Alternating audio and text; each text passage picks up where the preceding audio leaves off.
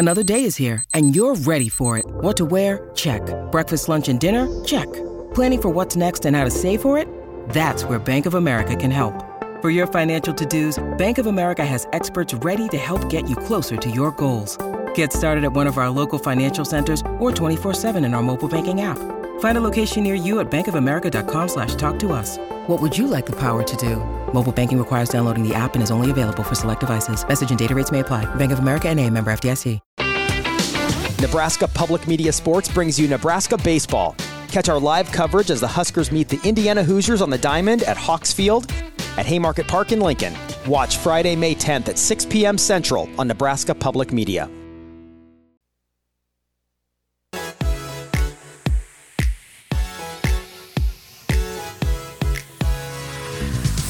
You're listening to Hurrdat Sports Radio.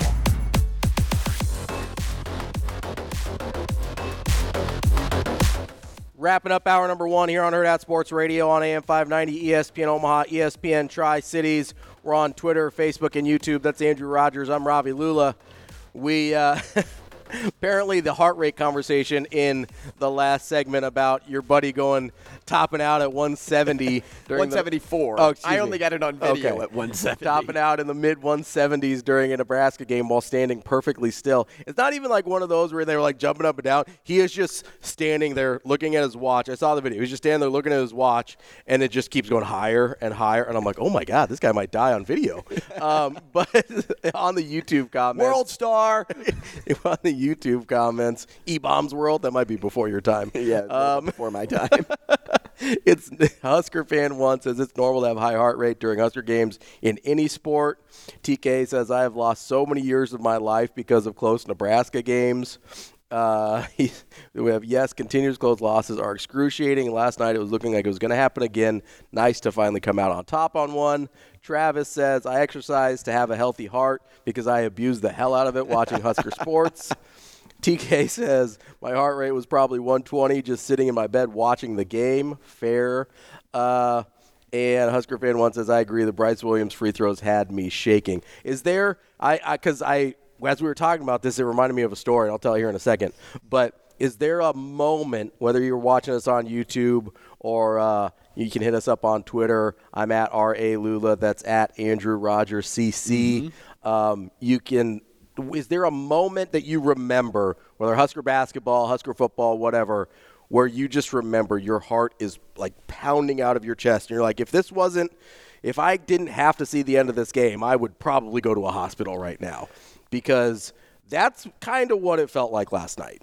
Uh, the 2011 Cardinals World Series. Sure. Game six, yeah. when they're down two runs in the ninth inning, two outs, and David Freese hits a triple to tie it. Yep. Um, so that moment late in the game for me. And then when the Blues in 2019 won the Stanley Cup, but it was before the game because they dominated in that. I think it was like 3 nothing that mm-hmm. they won the game.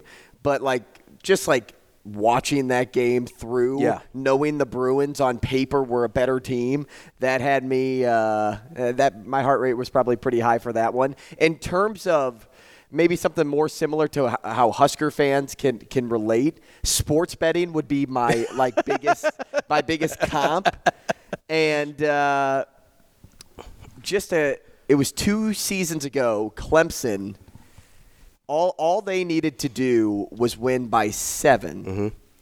for me to cash like four grand on a six leg parlay. Beautiful. And the game went into double overtime, and I'm watching it on the golf course in the golf cart. and I'm getting mad because like all of my knowledge of sports went out the window yeah. that day. Like I'm like, why are they going for two on like the second like overtime yeah. possession? I'm like, wait, no, kick the PAT, kick the PAT. And so um, I'm, I got mad when they missed the two point conversion. Yeah. So now they they're only up six. Yep. Uh, whoever they were playing. So now you got to root scoring. for the next team to score and then miss, miss two, theirs. But if they and, miss, it wouldn't have mattered. Yeah. Because after that, it's just all two point conversions. Yeah. So I needed them to win by seven, and because they didn't get the two point conversion, it was over. It was over for Ugh, me. Brutal. But watching that that down, my heart rate was probably through the roof. And it's because, you know, major money was on the line. uh, got a lot of uh, 2009 Big 12 championships against Texas in the chat, saying for their highest heart rate. Travis, uh, Travis R, not Travis S. Was there one second? earlier? Uh, nope, time ran out. Uh, Travis R says Huskers versus Miami in '94, which that one is the one. So my uh, my best friend from high school, his dad, it might be the he's certainly the longest running Nebraska fan that I probably have in my life. Um, and he tells this story. I'm pretty sure it was the the Orange Bowl against Miami following the 94 season, so January 1st, 95.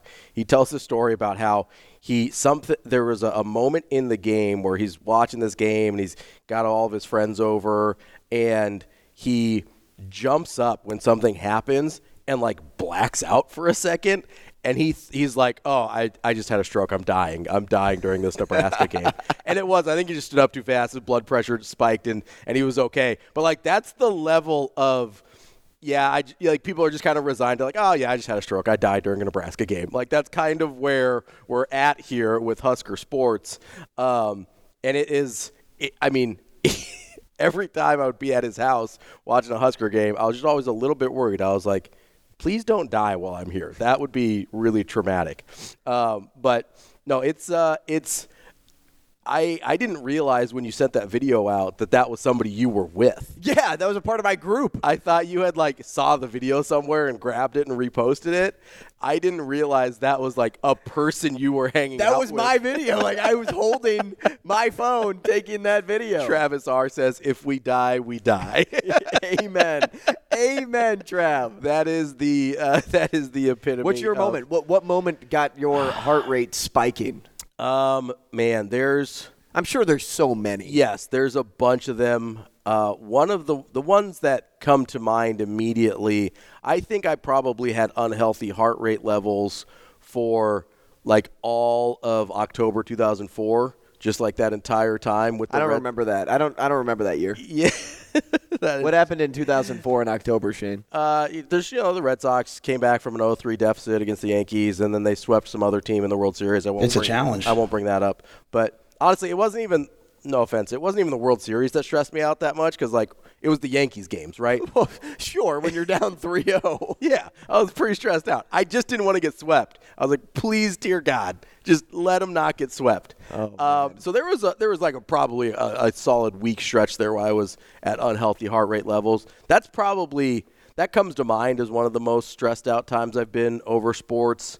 Um, man, I'm trying to think because when I was a kid, when Nebraska was really really good in the mid '90s nothing bad had happened yet in my Husker sports fandom, and so I was just like, yeah, of course they're going to Oh, win. I remember the mid 90s vividly.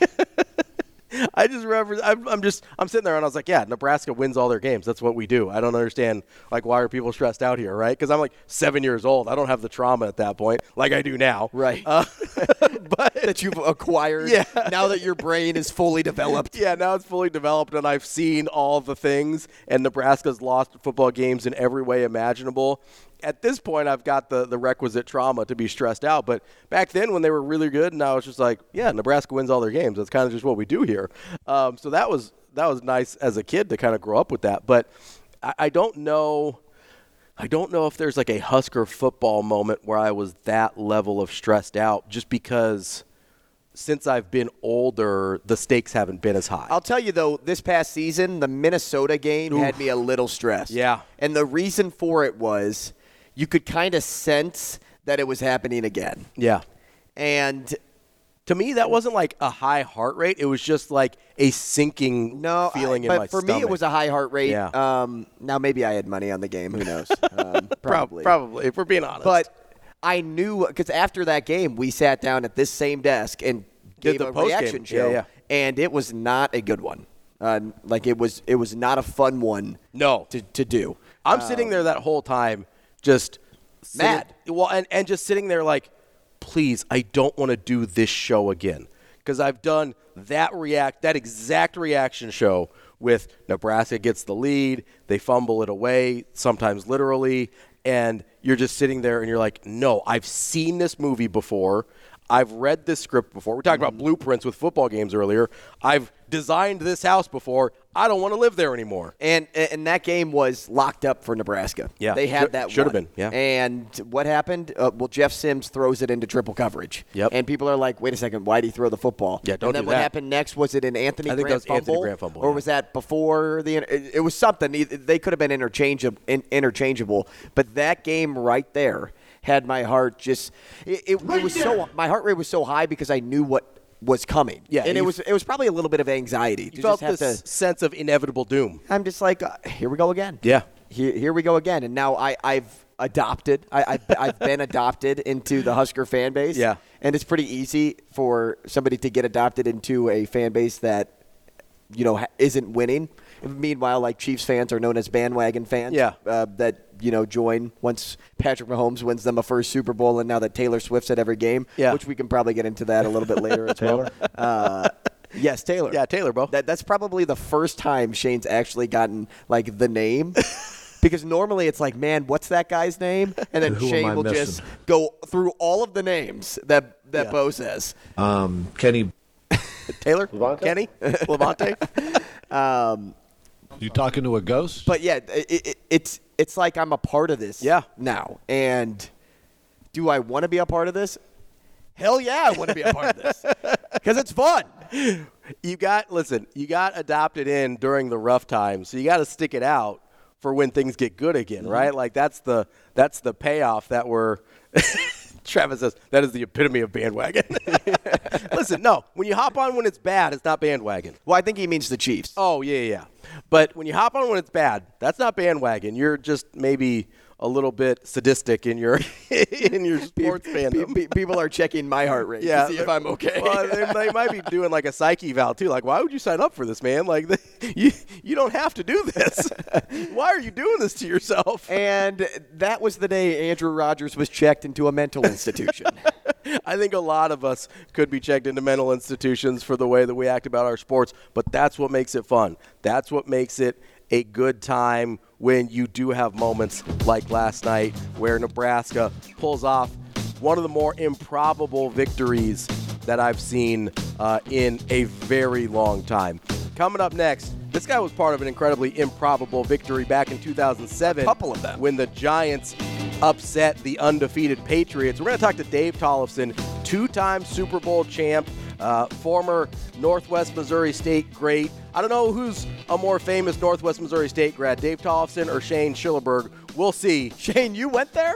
we'll see. We'll talk to Dave coming up next on Hurrdat Sports Radio. Go Bearcats.